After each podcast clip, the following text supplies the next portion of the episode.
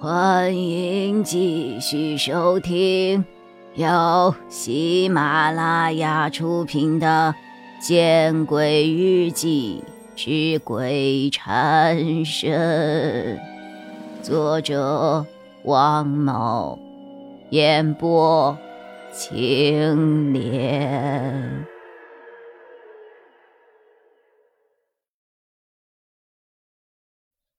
我们顺着蔡凡燕手指的方向望去，下一刻，我们不仅都吓得屏住了呼吸。只见一个穿着校服、看起来十七八岁的花季少女，就那样吊在了一棵离我们不远的树上。吐着舌头，翻着白眼儿，面无血色，极其狰狞。在我们看到他以后，他突然又把眼睛给翻了回来，一脸嘲弄的看着我们，用一种让我们心惊的口吻说着：“当时我就是这样。”吊死在这棵树上的，你你要做什么呀？吴冠挺身而出，他打着哆嗦问着：“我要你们死啊！”女孩一笑，便从树上飘了下来。下一刻，她便出现在了吴冠的面前，扭断了他的脖子。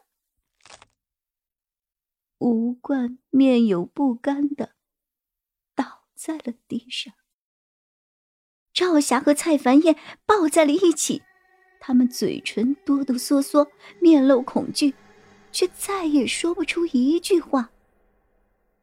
你凭什么杀人呢？我开口质问，我手上攥紧了和尚师傅给我的红绳。我不想。我那丢人的事情被传出去，你们既然都知道了，那你们就都得死！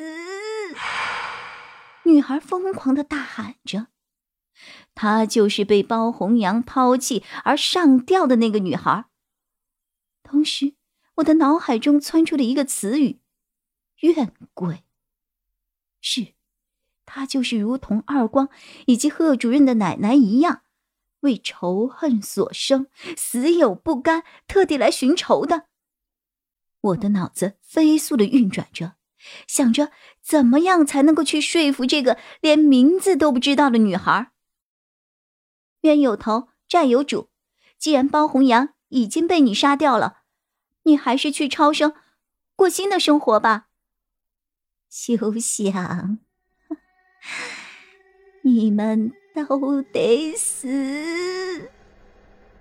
女孩凄厉的声音，仿佛有一种能够震破人耳膜的能力。赵霞和蔡凡燕倒在了地上，不停的抽搐，七窍流血。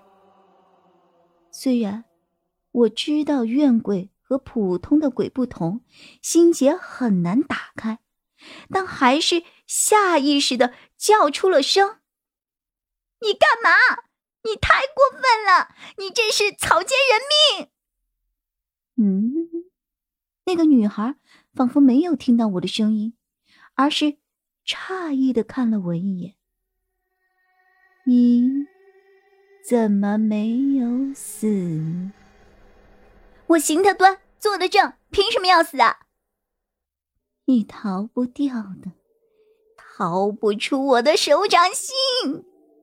女孩的头发无风自飞，她冲着我大喊，手中又多出了一把满是鲜血的菜刀，她直指我的脑袋。而我此刻居然不怕了，我怒目而视。下一刻，她却退到了不远处。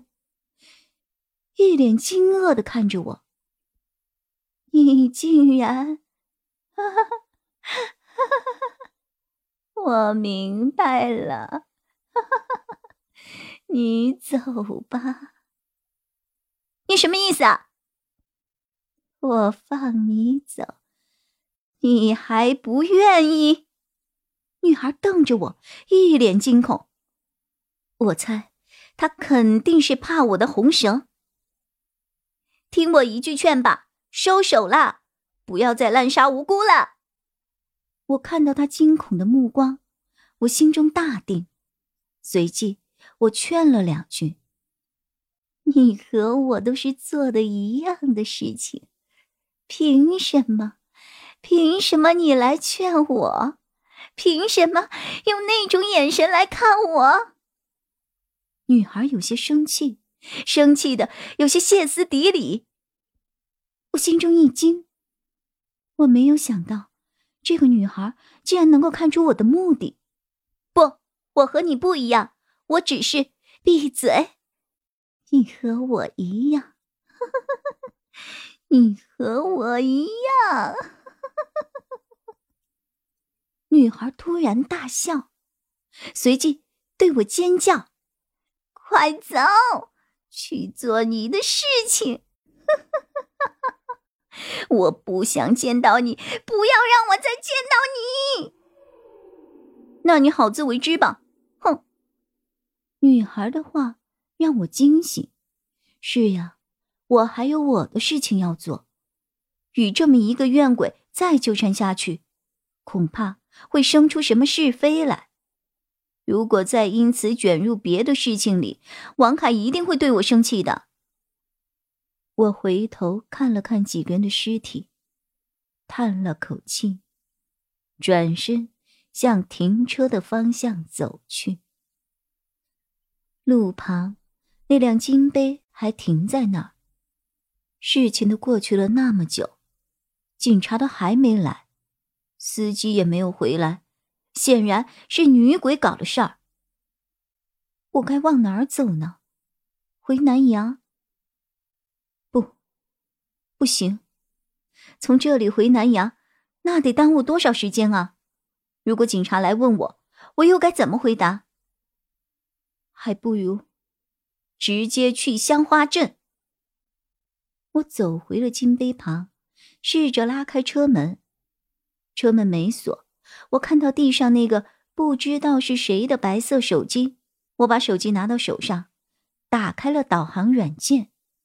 向香花镇县城的方向徒步走去。本集播讲完毕，你关注了吗？还没有？那，你转头看看身后。